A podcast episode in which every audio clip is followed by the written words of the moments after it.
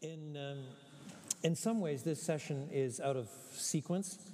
Um, instead of focusing on what the gospel is exactly, we're reserving this session for um, the priorities of ministry in the context of the local church. And here one could refer to a great number of passages. I'm going to focus on a couple of passages from 2 Timothy. I'll begin with 2 Timothy chapter 1 verse 8 although I'll begin reading at verse 6, to chapter 2, verse 2.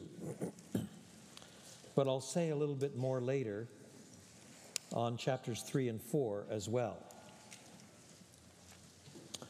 Let me begin this time by reading God's most holy word from 1 6 to 2 2.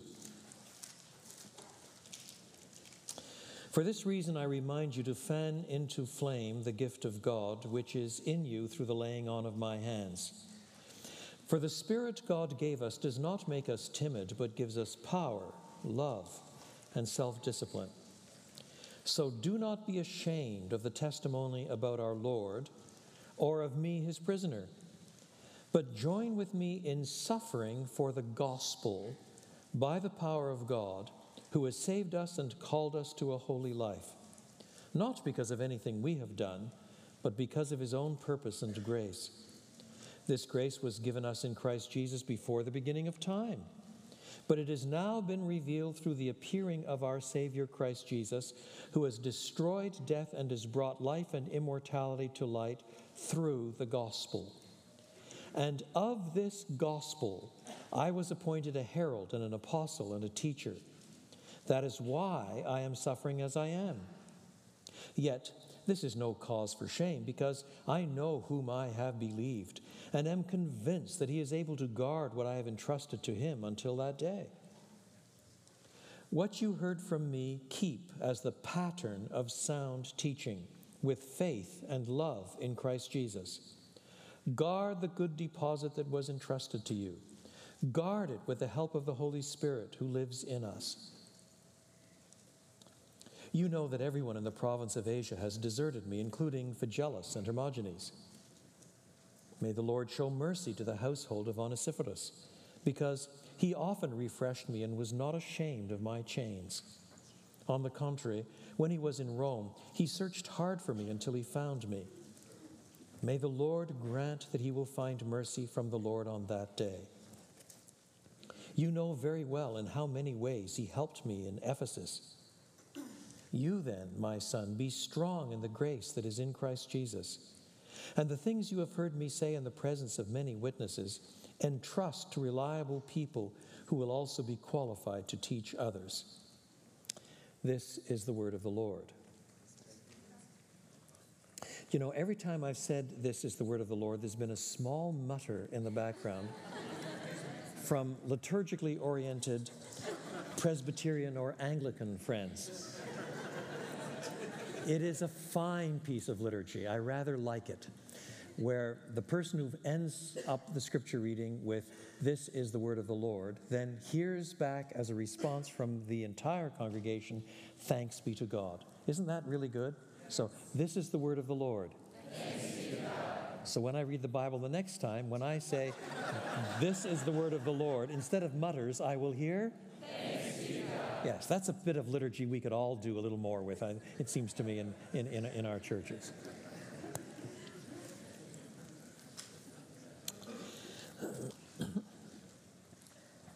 So far as we know, 2 Timothy was the last letter that Paul wrote, certainly the last one that has come down to us in the canon of the New Testament. Here we find Paul at the end of his life talking to a younger Timothy about what ought to drive him.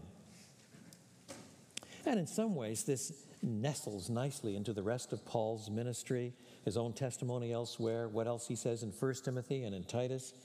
But we cannot look at everything. We have to focus a little bit. And what I want to do, first of all, is to outline the main thrusts of the passage I read, especially 1 8 to 2 2, and then far more briefly, uh, focus a little bit on what Paul says elsewhere to Timothy in chapters 3 and 4. Number one, maintain a clear grasp of the value of the gospel. maintain a clear grasp of the value of the gospel. That really is the burden of verses 8 to 11. Yes, it talks about not being ashamed and joining me in my suffering for the gospel. But the gospel, by the power of God who has saved us and called us to a holy life. Not because of anything we have done, but because of his own purpose and grace. That this grace was given us in Christ Jesus before the beginning of time. And it has now been revealed through the appearing of our Savior Christ Jesus, who has destroyed death and brought life and immortality to light through the gospel.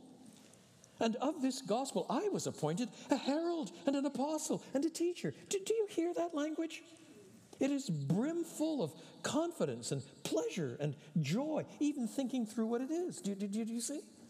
There is something hopelessly, pathetically sad about a so called church that somehow claims to defend the gospel or to articulate the gospel or to be faithful to the gospel, where frankly, about 98% of the people in the congregation are bored silly.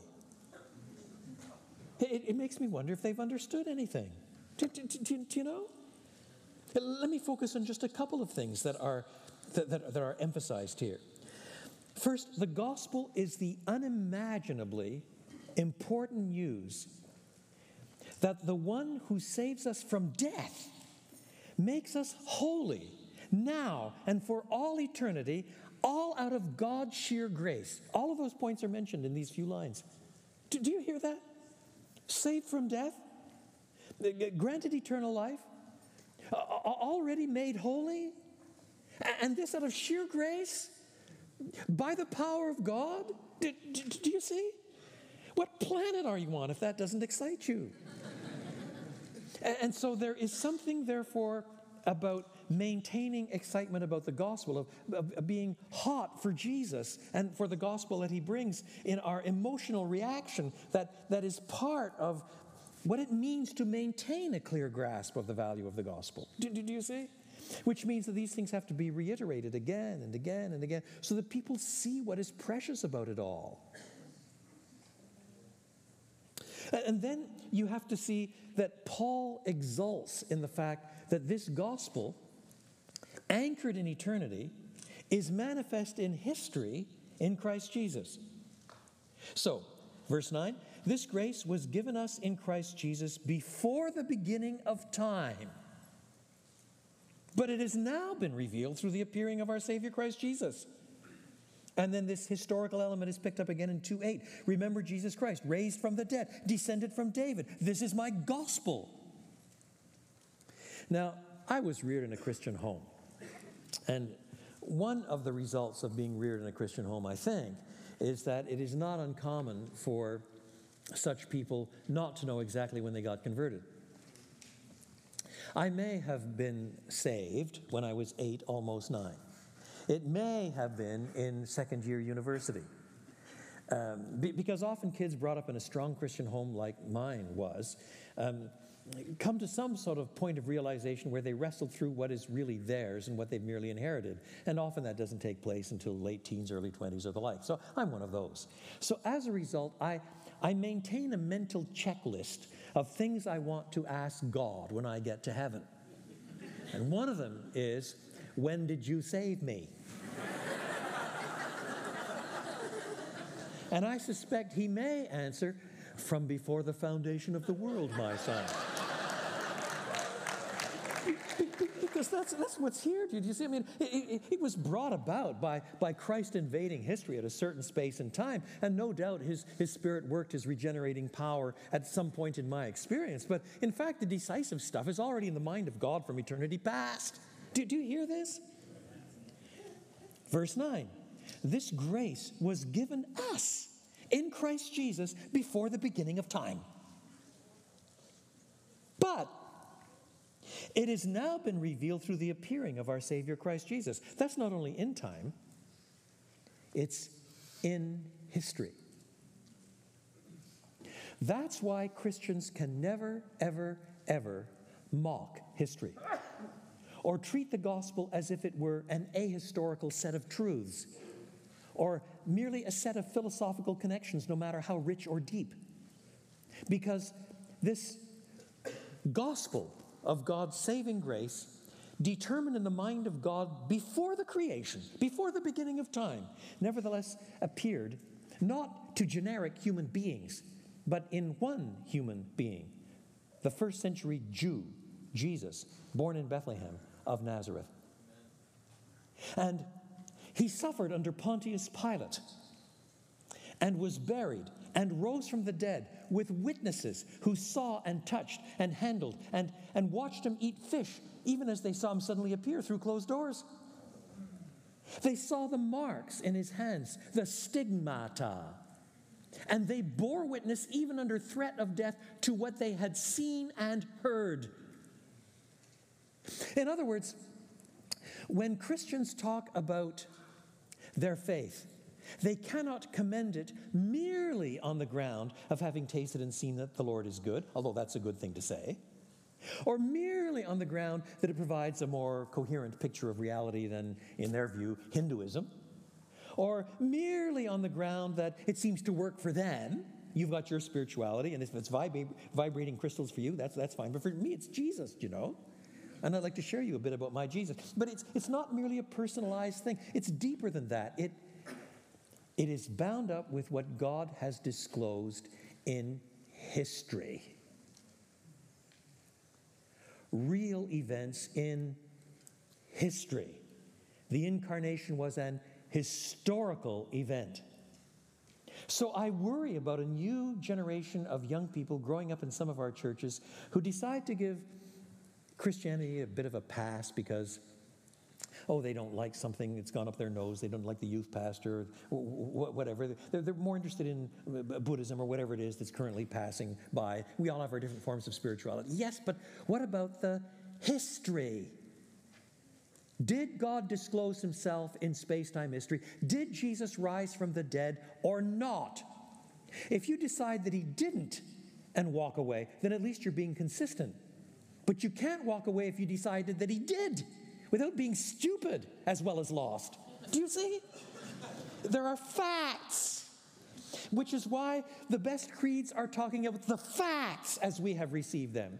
So, although it is important to talk about the compassion of Christ and the love of God and the truth of God and, and, and the transforming power of God and, and, and what it means to know God, at the end of the day, you are talking about truth that manifested itself in space time history. And it is, it is tragic. It is, it is tragic to the point of abysmal blindness to see that the truth is there and then walk away from it. You see, there's a sense in which if, if I see a young person coming along in our church and saying, I just don't believe any of that happened. I've become an anti supernaturalist. I've become a philosophical materialist. I don't think that there's anything more beyond matter and energy, space and time. That's it. I can't believe all this resurrection bunk. Oh, okay, then we can start having a conversation at that point and start all over again. But for somebody to come along and say, well, you know, I, I still believe that Jesus rose from the dead. I, I, I believe he was the Son of God, and I, I believe he, he died on the cross to, to pay for the sins of human beings. I, I believe all of that, but I just want to do it my way.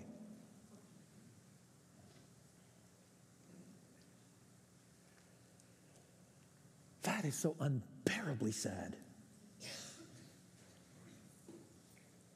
It, it's like saying, yeah, I, I, know that the way to Seattle is north. You, you, you know, I, I, know that from here. It's north. But I, I'm going south anyway. do, do, do, you not hear the ignominy in that? The, the, the, the denial of reality? Which is why when Paul talks about the matters of first importance amongst us, when he writes to the Corinthians in 1 Corinthians 15, he, he says, Let me reiterate to you the gospel that I gave you, the matters of first importance. First, Christ Jesus died for our sins. He rose again the third day, and so on. Do you see the facts surrounding the historical self disclosure of the God of eternity manifesting himself in space time history? At the end of the day, we have to keep insisting in our postmodern generation that facts are stubborn things. If you want to deny the facts, go down that route and then we'll talk about that. But you cannot affirm the facts and walk away and be in any sense coherent or consistent. It's just willful walking away from facts, from truth. So, Paul wants us to magnify the gospel, the glory of what it accomplishes, saving us from death, making us holy for all eternity out of God's favor, grounded in an anchoring in eternity and a manifestation in history. And that means keeping this gospel central. Not keeping preaching central or keeping the ministry central, keeping the gospel central. The preaching is the means to an end. The preaching is not an art form to be admired, nor is it atomistic. It is a way of declaring the whole gospel of God by the power of God for the transformation of God's people. So, maintain a clear grasp of the value of the gospel. Number two, maintain a willingness to suffer for the gospel. Maintain a willingness to suffer for the gospel. Now, that already surfaces in verse 8. Do not be ashamed of the testimony about our Lord or of me, his prisoner, but join with me in suffering for the gospel. But of course, it shows up again in verse 12. That is why I am suffering as I am. Yet this is no cause for shame, because I know whom I have believed, and I am convinced that he is able to guard what I have entrusted to him until that day. It shows up in 2 8 and 9. Remember Jesus Christ, raised from the dead, descended from David. This is my gospel, for which I am suffering even to the point of being chained like a criminal. But God's word is not chained. Therefore, I endure everything for the sake of the elect, that they too may obtain the salvation that is in Christ Jesus with eternal glory. Now, last night when this came up in a Q&A, I mentioned a couple of other verses. Philippians 1:29. To you it has been granted on behalf of Christ not only to believe in his name, but also to suffer for his sake. It's been granted. That is, it's a gracious gift. God has graciously granted you not only faith, but suffering. Aren't you pleased? do, do, do, you see? And yet there's so much in so called evangelicalism that wants the belief part all right, and the rest is power, health, and wealth, and trans- transforming uh, joy in Jesus. You're not allowed to suffer, it, it's letting down the side. But what does the Bible say? To you it has been granted not only to believe, that's grace gift number one, but also to suffer, grace gift number two. And then Paul says, knowing full well that he already knows God, he says, Oh, that I may know him, that is, that I may know him better, and the power of his resurrection and the fellowship of his suffering, being made conformable to his death. We saw last night that that is tied in with Jesus' insistence that those who want to be his disciples must take up their cross and follow him. Or in John chapter 15, Jesus, on the night that he is betrayed, goes to some length to associate any future Christian suffering with his own suffering.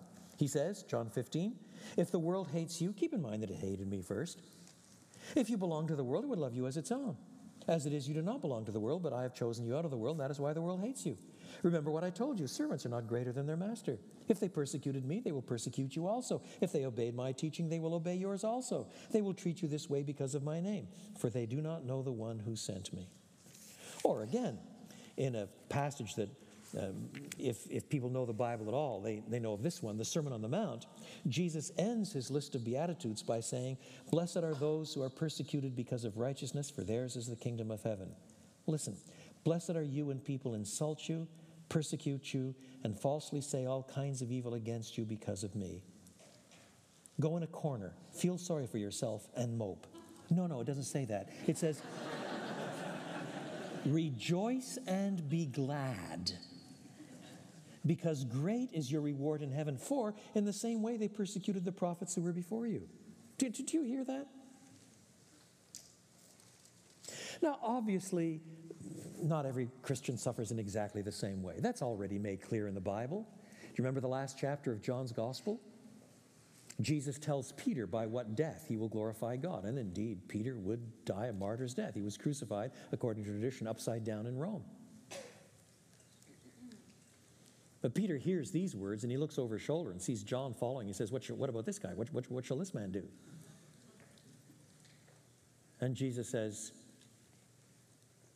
If I want him to stick around until the second advent, that's none of your flipping business.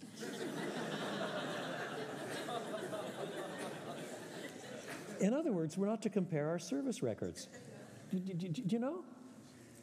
This is not a huge crowd, but out of this crowd, there will be some of you who will pastor very substantial churches. Maybe some of you will have international ministry. Some of you will die young. Some of you will endure divorce. Some of you will fight illness all your life. Some of you will fight depression all your life. Others of you will have spectacularly fruitful ministries, full of joy until the very end, and then go out in an instant in your sleep.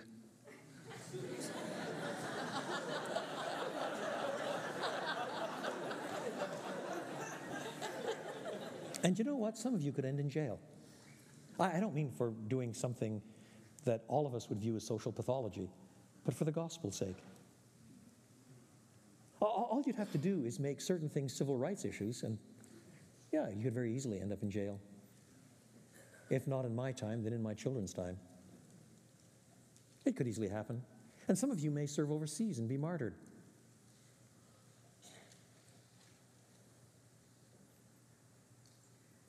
And when the saints go marching in, which one will be at the head of the line? Don't have a clue. None of my business. and it's none of yours. In the era of modern missions, there were missions long before that, but in the era of modern missions, Western missionaries went into Japan and into Korea at about the same time. Today, the gospel has massively taken hold in Korea. It's barely struggling to survive in Japan. Two small communities, both Asian, with similar religions. One has more Shintoism than the other. Both have quite a bit of Buddhism and so on. But some social differences, which after the fact you can analyze till the cows come home. But at the end of the day, who would have predicted in advance that the gospel takes place in one, in one country and does not really take root so far in the other? Who would have predicted that? I don't know anybody who got that prediction right. So, does that mean that all the missionaries that went to Korea are far more spiritual and more godly? And all the ones, in fact, who were bumped off in Japan instead were all ungodly? It's none of your business. You just follow me, Jesus says to Peter. So today there are Christians in parts of the world where suffering is not uncommon. I came back recently from the Middle East, a country that shall not be named. It's a country where there is a little more freedom than other countries. I met refugees there from Iran, Iraq.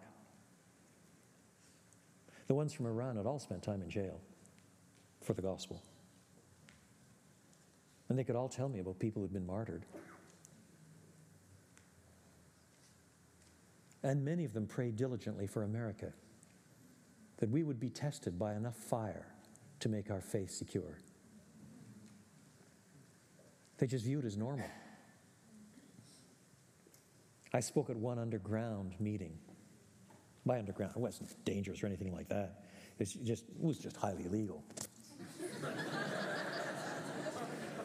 the government probably knew about it, but they just looked the other way in that particular country. There were about 75 university students there. About half of them were Christians from all sorts of backgrounds. The rest were a mixture of Muslim, Hindu, Zoroastrian, secularists, and so on. The whole time I spent articulating the gospel, and it felt like the first century because the matters mattered.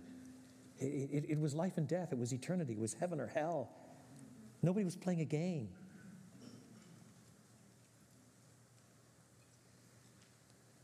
And we need that quality of intensity and consistency in the Church of Jesus Christ in every generation, which in some circles is going to arouse animosity. Oh, it may not be in jail, but don't forget what Jesus said in the Beatitudes Rejoice when people insult you. That too is part of persecution. Or say all manner of evil against you for my sake. I can't believe there are many Christians in this room who haven't experienced something of that. So rejoice. That's what the text says. You're in line with the prophets. Yes, Jesus, thank you. Give me another one. did, did you see? Whereas if instead your whole plan of life is to get through with as many people thinking positive thoughts about you as possible, it's going to be very hard to be a consistent, compassionate Christian of integrity. Now, don't misunderstand. There are some people who go out looking to be persecuted, and they deserve it. there are some people who are not contending for the gospel, they're being contentious about the gospel. There are some people who make the gospel so ugly, I'm almost, almost embarrassed to be a Christian. Or at least I want to disown them and say that they're not. Either that or they're Christians who are blind as bats, and may God have mercy on their souls. But after you've laid aside all the bad apples, yeah, yeah, yeah, there are some. There are always some. At the end of the day, walk with integrity in the gospel and you will attract some flag. That's the way it is. And wear it as a badge of honor. That's part of what the church must do to be mature in any culture especially in a culture where the drift of the culture is away from its historical connections with the gospel of times past. Maintain a willingness to suffer for the gospel's sake. After all, if you expect that you ought to get away with it without any flack, then implicitly what you're denying is that this world is a lost place and that the servants of Jesus have a right to escape what Jesus himself did not escape. Number three, maintain the mandate to guard the gospel. Maintain the mandate to guard the gospel, verses 13 and 14. What you heard from me, keep as a pattern of sound teaching with faith and love in Christ Jesus. Guard the good deposit that was entrusted to you. Guard it with the help of the Holy Spirit who lives in us. Now, this injunction assumes that there is something precious to guard and that the treasure is easily lost. Otherwise, there's no point in guarding it. It assumes there is something precious to guard. That brings us back to the first point that is, you keep reiterating the preciousness, the wonder, the glory of what the gospel really is. It's the gospel that is the power of God to salvation to those who believe. But this also assumes not only the preciousness of this which is to be guarded, but also the ease with which it is lost. It can be lost a lot of different ways. Sheer laziness, Bible teachers who only teach popular things?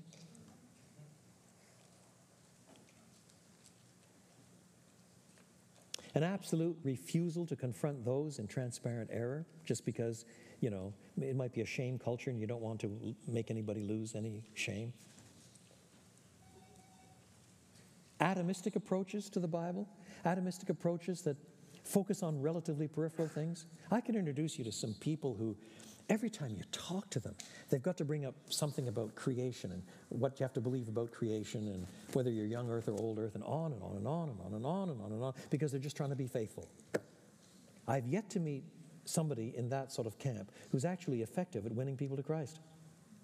It's not that what they're saying is unimportant. It's, it's, that, it's that somehow they have so focused on something that is important that it becomes all embracing to them and they, they, they, they, they, can't see the big picture anymore. After all, Jehovah's Witnesses have the same high view of inerrancy that I have. Nor do they have an extra uh, canon the way Mormons do. Mormons not only have the Bible, but the Book of Mormon and Divine Law and Covenants and some other books that they all think are canonical. Jehovah's Witnesses have the same Bible that I have. They hold to the same doctrine of inerrancy that I have. But they're wrong. Again and again and again. They distort the scripture. But now it's not a question of an additional canon, an additional authority. It is instead really bad hermeneutics. That is, really bad principles of interpretation that, that are simply incorrigible. It's, it's become an inbred system.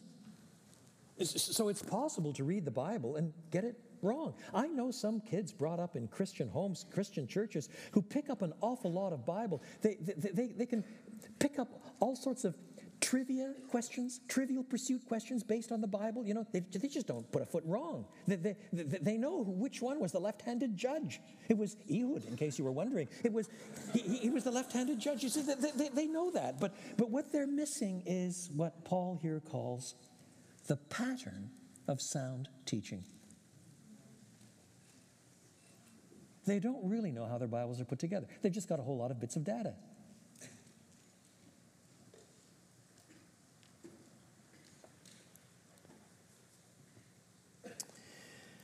This element in the motivation of Christian leaders, the responsibility to guard the gospel, can obviously be turned into a defensive negativism that is mean spirited and um, demeaning towards others and condescending and uh, supercilious. I, I, know, I know that. I, I worry about some ministries that focus constantly on just correcting everybody else. I, I, I worry about that. And yet, the converse is not very attractive either. You can only say positive things, and you can never ever say that anybody is wrong.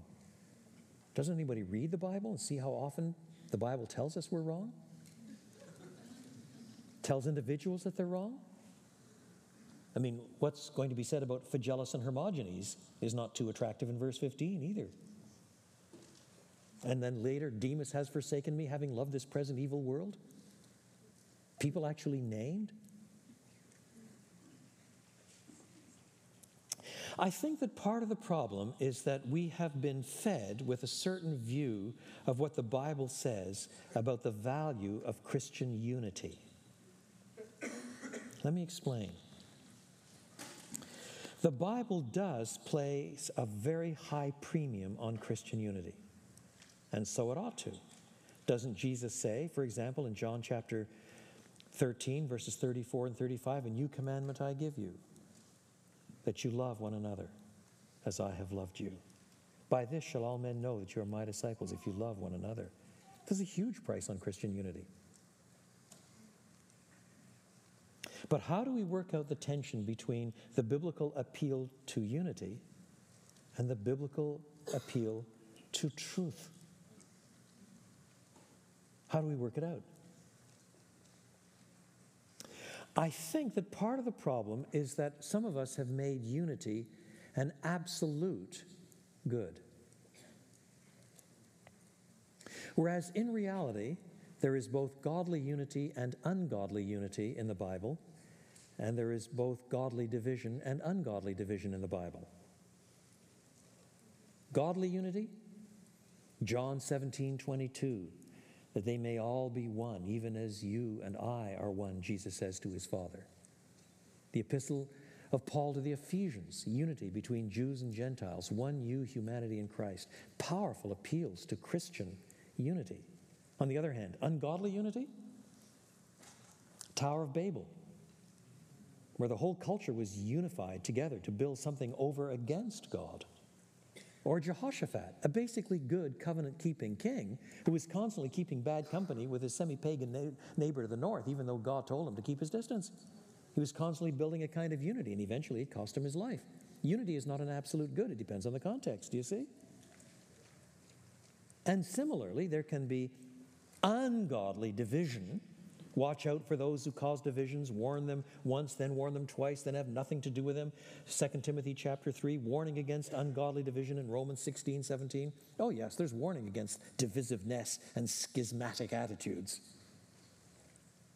On the other hand, what do you do with Luke 12, 15, where Jesus says that he did not come to bring peace but a sword? And a person's enemies will be of his own household. The gospel can be fundamentally divisive.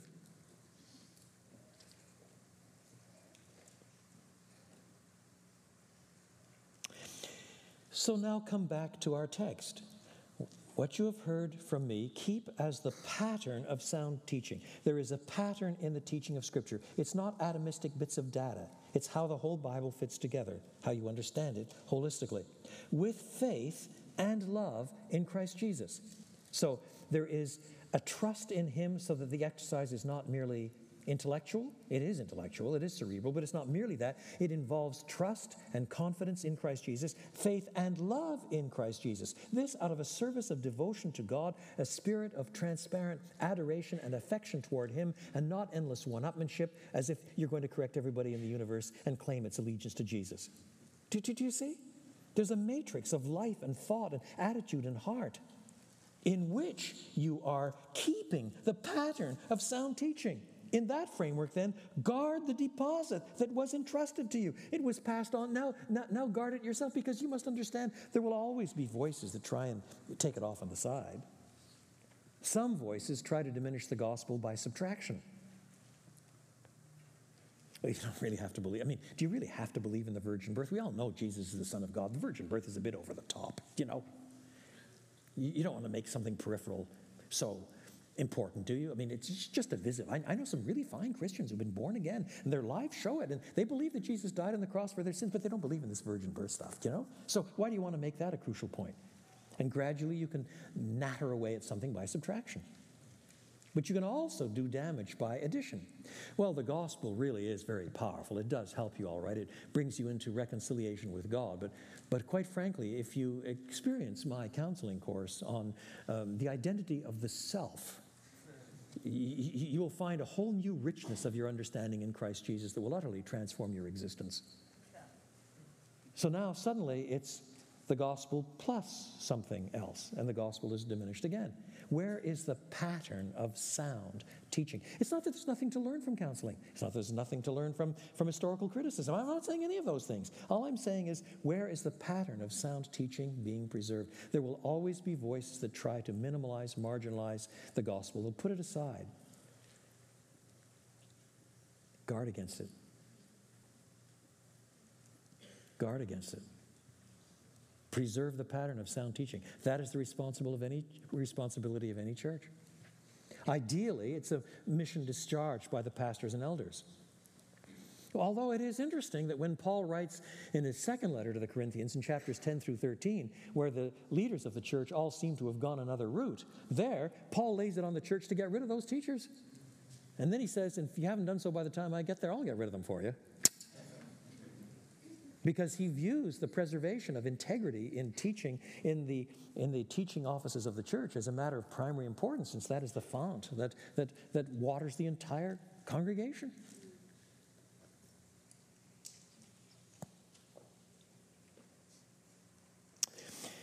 In other words, maintain the mandate to guard the gospel.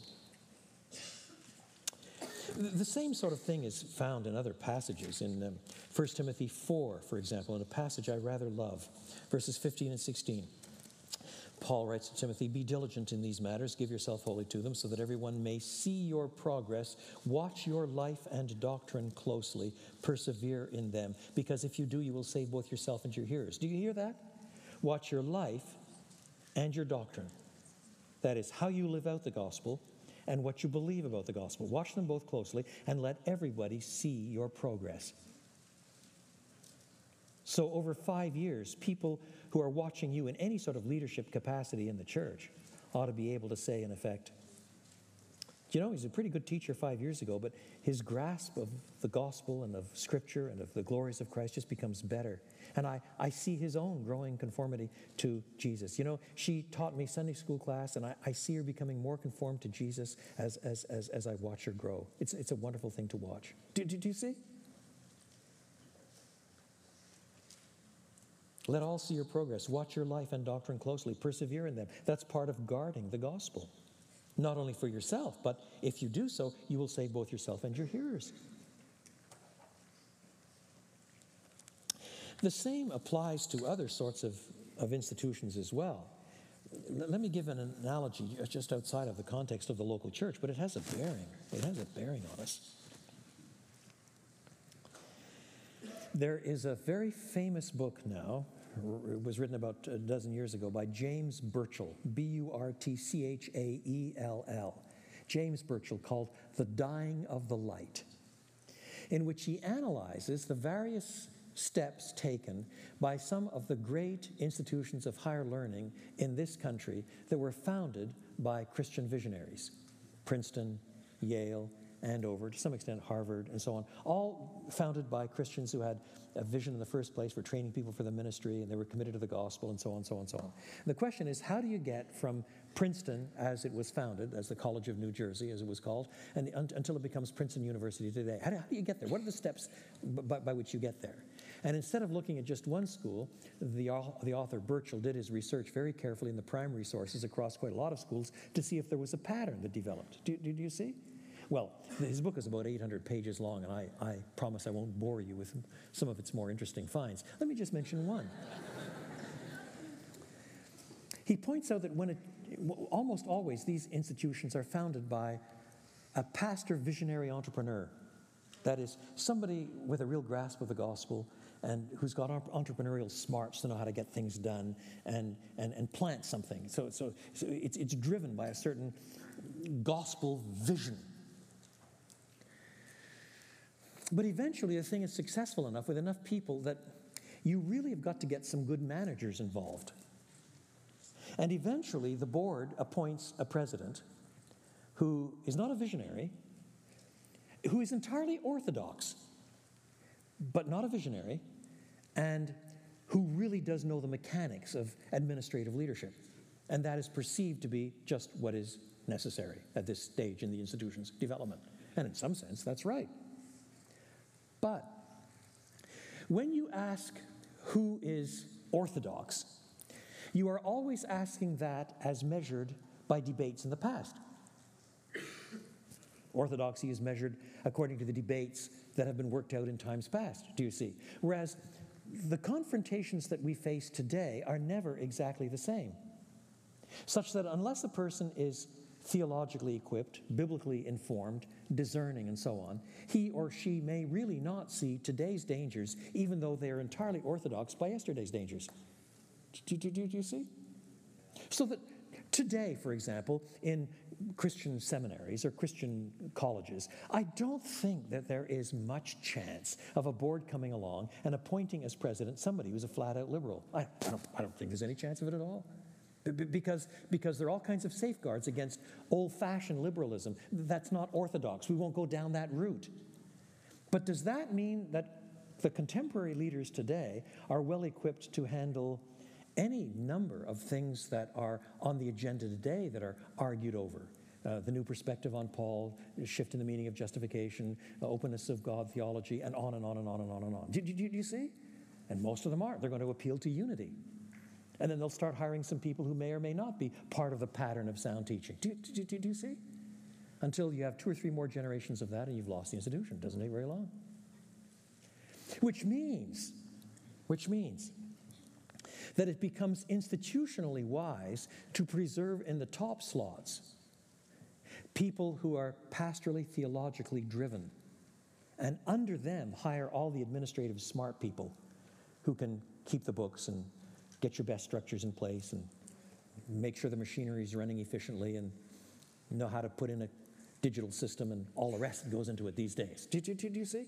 But don't give the top slots to people who are not driven by biblical, theological, discerning comprehension so as to be able to keep the pattern of sound teaching. That can happen in the context of the local church.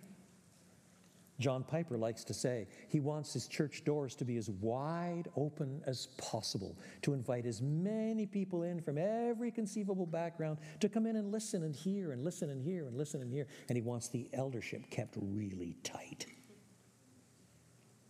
That's not because he's mean, it's because he sees the importance of preserving the pattern of sound teaching. And that's part of the mandate, the responsibility, first of all, of the teaching offices in the church, but then of the church itself. Number four, distinguish the betrayers and supporters of the gospel. Verses 15 to 18. Both are mentioned. On the one hand, Phygelus and Hermogenes. On the other hand, Onesiphorus. He's extolled. And as you work through, for example, the long list of people that are mentioned in chapter 4 or that Paul mentions in Romans 16, you, you, you, discover how Paul is discerning. There are links of friendship everywhere in Paul, many of them. But so often, his most di- discerning criterion is whether they themselves display a loyalty to the gospel, a loyalty to Christ. Look around, folks. Go on, look around. T- take a look at one another. Take a look at one another. There are a lot of funny looking faces around. Take a look around. Tell me, how many of this lot do you think would likely be your personal friend if it were not for the gospel?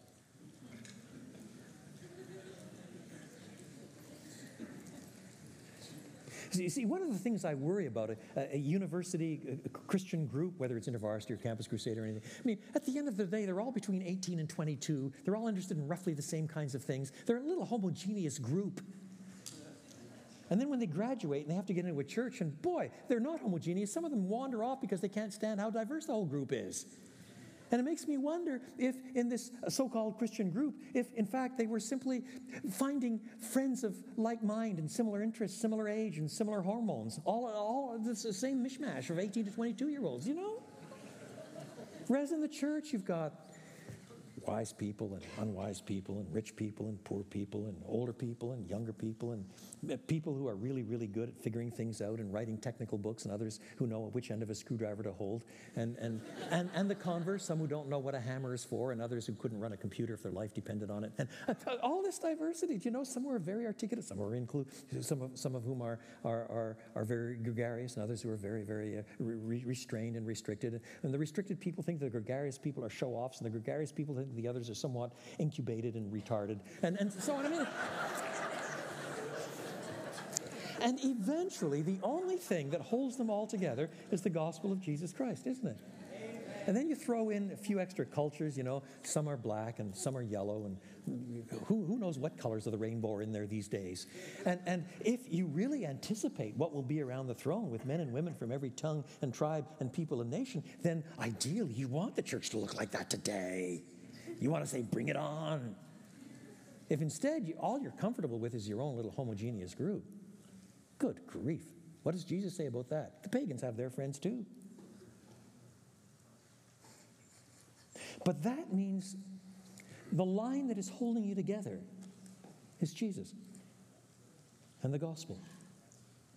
Such that even if in the group you find someone who really is sympathetic to you, close to you. Someone with, whom you share a common background in, in friendship, allegiance, family interest, where there is a huge divergence on what the gospel is, then it's the unity of the gospel that must take precedence in your mind. I had a very painful letter this week from a pastor who had to lead the church through the discipline of his parents who were breaking up in a wretched divorce compounded with adultery and all kinds of things.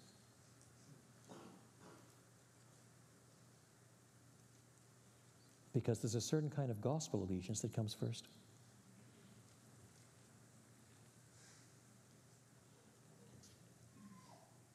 So when you look around, you're going to find some styles of ministry you like and some you don't like, and, and some, some that are more aggressive, some that are more restrained. Do, do, do you know, Mark Driscoll is not exactly like Tim Keller. In case you hadn't noticed. On the other hand, both are seeing thousands of men and women genuinely converted, and both have a passion for the gospel. I can live with the diversity. Just give me the passion for the gospel. Do you see? That doesn't mean I have to like everything that either one of them does. they could all just be like me, and then everything would be perfect. and as soon as you say that, you see how stupid it is. Did, did, did you see? So where is our line alignment? Where, where, where, is our test of loyalty? It's, it's, it's, it's in the gospel. It's in Christ. Did, do you see?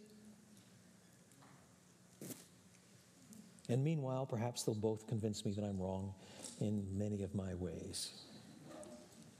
Number five, work hard at passing on the gospel. Now, you have to remember, as I'm sure most of you know, that when these New Testament documents were first written, there were no chapter and verse divisions. Those were added much, much later in order to help us find specific passages. So they've become part of the tradition, but they're not part of what was first given. And in my judgment, there is a big mistake made by making a break uh, at the end of chapter 1 and then beginning again in chapter 2. It's indicated by the um, connective that you find in various translations you therefore or you then my son be strong in the grace that is in christ jesus. And the things you have heard me say in the presence of many witnesses entrust to reliable people who will also be qualified to teach others. How do you preserve the gospel? How do you exercise gospel ministry? One of the things you do then is work hard at passing on the gospel. You can't preserve the pattern of sound teaching by merely a negative posture of discernment. The way you preserve the pattern of sound teaching, the way you discern between supporters and detractors of the gospel, is in the first instance in promulgating the gospel. Did you, you see? That's why I worry about people who try to develop a ministry of discernment where all they're doing is saying that everybody is wrong. What I want to see is people who are promoting the gospel, who are clear and concise and accurate and biblically faithful in their articulation of the gospel, and in God's mercy, maybe seeing people genuinely converted because of it. That also is how you preserve the pattern of sound teaching. You don't preserve it simply in a little box, you preserve it in people. And that means evangelism discipleship, mentoring, teaching people how to live. That's how you preserve the pattern of sound teaching. Do you know, I never, ever, ever worry that classic liberalism will ultimately swamp evangelicalism at its best. Do you know why? Because within half a generation, liberalism invariably stops evangelizing.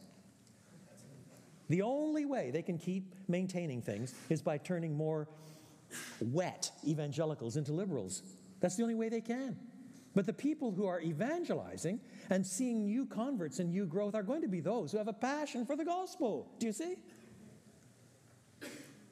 And therefore, we ought to make that as part of the way we think. Now, when you come to different ways in which people are called to vocational ministry, in the New Testament, the patterns are extraordinarily diverse. I don't have the time to go through all of them. Uh, let me mention one other in the pastoral epistles. In 1 Timothy chapter 3, the apostle says, Now, if anyone desires to do the work of an overseer, bishop, pastor, elder, then he desires a good thing. Now, these are the criteria. So now the initial impetus is coming from some individual himself. This is what you want to do? Okay, this is the way you have to start looking at it. All right? But in this case, the impetus is not coming from an individual who says, Yeah, I think I'd like to ask, find out more about that. Now the impetus is coming from someone who is senior in the Lord and is looking around in the congregation for people who might be uh, persons of potential for, for, for passing things on in the future. Do you hear what it said? The things you have heard me say in the presence of many witnesses, and trust to reliable people who will also be qualified to teach others. Now, my first degree was in chemistry and mathematics. I thought I had my life pretty nicely planned out. Um, eventually, I, I, worked in a research lab in Ottawa and planned to go on to do a PhD in organic synthesis at Cornell if they let me in. And that, that, was, that, was, that was my plan. And somewhere along the line, the pastor of a church in Montreal, his name was Ellard Corbett, he tapped me on the shoulder and said, I'd like you to be an intern with me this summer. And I said, you know, there are quite a lot of college uh, young people in this church. You got me mistaken for somebody else. I mean, some of them are heading for the ministry. I'm not heading for the ministry. I'm, I'm chemistry myself. Um, so, so, you know, take, take your invitation and find, find the person doing theology, you know?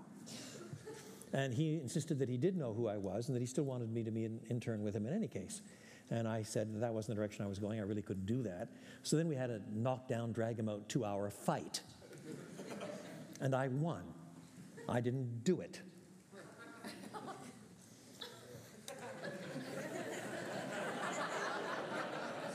But nevertheless, that was the first impetus that God used in my life to force me to at least start thinking about something else. Did you, did you know? There were a lot of other things the Lord used first, but it was Ellard Corbett who first tapped me on the shoulder and said, I want you. And to this day, I wonder if, in the mystery of providence, Ellard Corbett had not tapped me on the shoulder, if I ever would have got the machinery working in that direction. You know, humanly speaking? Oh, I know God can surprise you in all kinds of ways. But all things being equal, I wonder, I wonder. So now the question becomes those of you who are a little older, a little more mature, whether you're in vocational ministry or not, have you taken the responsibility to look around in your own churches and say, you know, I've been praying about you, and I wonder if the Lord isn't calling. I'm, I'm, not trying to play God in your life or anything, but on the other hand, I think maybe you should be considering three years at seminary and grow up a little bit and find out some more about the Bible. And Here's a Bible study I'd like you to lead, and I'll be able to help you if you like, but I want you to think seriously about the ministry. Do you see? Now, it may not work out that way, and sometimes you'll make mistakes, but don't we have a responsibility along those lines? Precisely because we're trying to preserve the pattern of sound teaching because it's never merely a defensive thing. It's a recognition that in every generation, we need, we need, we desperately need to pass on the things that we have received to a new generation who will be able in turn to pass them on to another generation. There is no other plan. But this plan for continual proclamation and articulation of the gospel to another generation and another generation and another generation, world without end, until Jesus himself comes back. There is no other plan.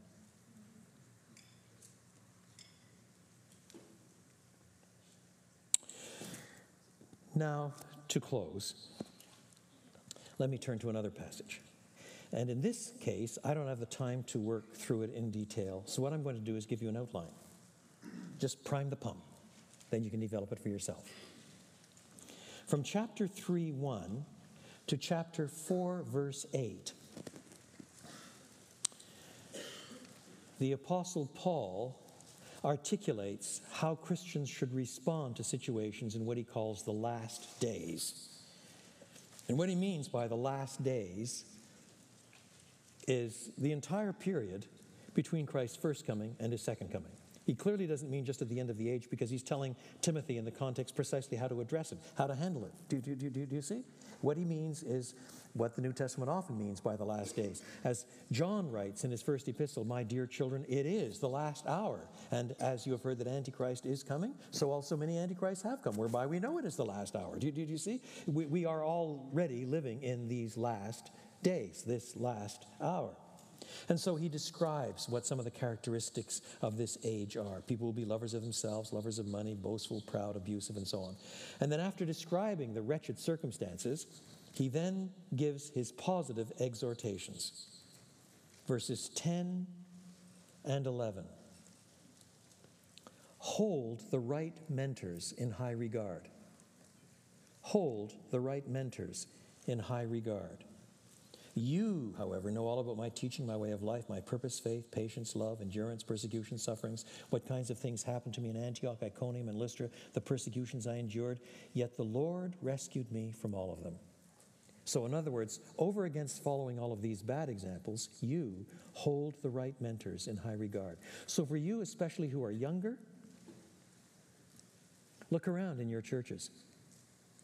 Look around in the broader church of Jesus Christ and find men and women who are mature, discerning, who know how to pray, who have learned how to suffer, who are joyful in the Lord, who might give you a bit of time on how to have some devotions yourself, might take you with them when they're witnessing, might give you some instruction in your marriage. Find godly mentors. Paul openly says in the light of all of these bad examples that are around you, however, you know my life. Elsewhere, he says, Be imitators of me, even as I also am of Christ. Don't ever think that it's wrong to say to a young person freshly converted. Well, I can't tell you what to do, but uh, I'll be praying for you. No, no, what you should be saying if you're a mature Christian is, Watch me, and I'll show you how to live as a Christian. That's what Paul says. Be imitators of me, even as I also am of Christ. Come into our home. I bet you've never said grace before. I'm going to teach you how to say grace. So you're on your third marriage, are you? Arrested twice for drunkenness, disorderly conduct, and abusing your first two spouses. I'm going to show you how to be a man, a Christian husband.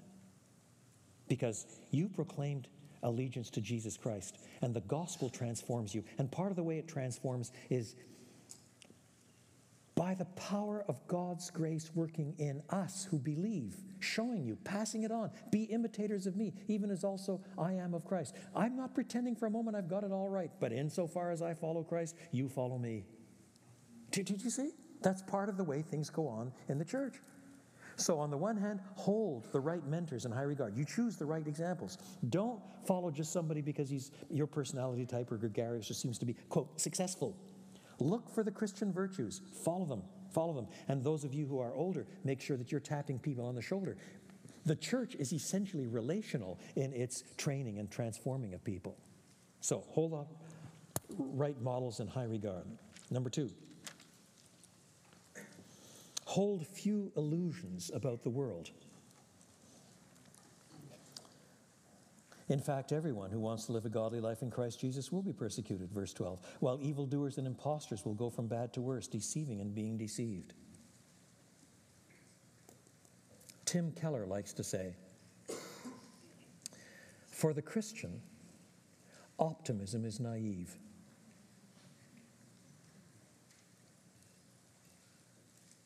But pessimism is atheistic.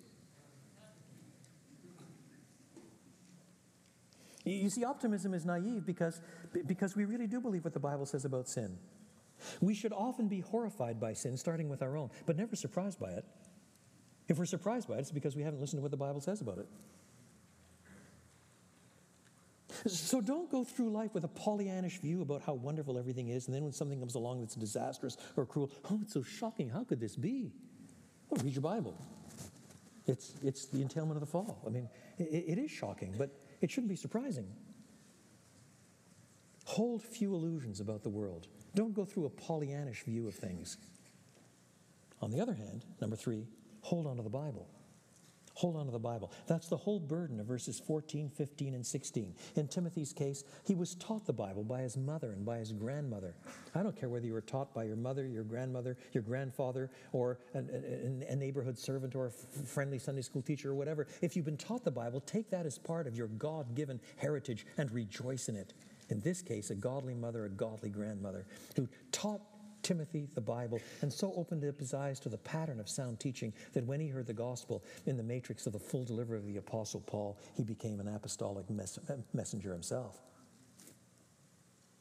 Listen, all scripture is God breathed and is useful for teaching, rebuking, correcting, training in righteousness, so that all God's people may be thoroughly equipped for every good work. Hold on to the Bible. Fourth, hold out the Bible to others. You see, if you just hold on to the Bible, it can be a defensive posture. But if you hold out the Bible to others, you're back to the entrusting the gospel to sound people in the future all over again. Do you, do you, do you see? That's the whole burden of chapter 4, verses 1 and following. In the presence of God and of Christ Jesus, who will judge the living and the dead. This is getting pretty serious to ratchet up his announcement along these lines. And in view of his appearing and his coming, I give you this charge preach the word. Be prepared in season and out of season, correct, rebuke, encourage with great patience, careful instruction. For the time will come when people will not put up with sound doctrine. Instead, to suit their own desires, they will gather around them a great number of teachers to say what their itching ears want to hear. They will turn their ears away from truth and turn aside to myths. But you, keep your head in all situations, endure hardship, do the work of an evangelist. Now, that word is probably misunderstood in our translation. It's literally do the work of the one who promotes the gospel. Gospel and evangel are the same word in the original. Evangelist for us means just preaching to outsiders to try to win them to Christ. But do the work of the gospel really means Keep articulating the gospel, both to outsiders, to insiders. Be an evangelist in that sense. As an evangelist, be a supporter of the evangel. Did you see? Be a gospel person, in other words. Do the work of an evangelist. Discharge all the duties of your ministry.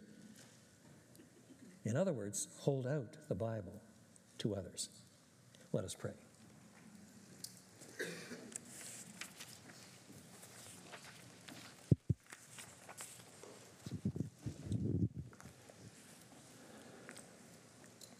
Lord God, not for a moment do we want to ignore the many other things these pastoral epistles say about caring for the widows and orphans in the congregation, for example,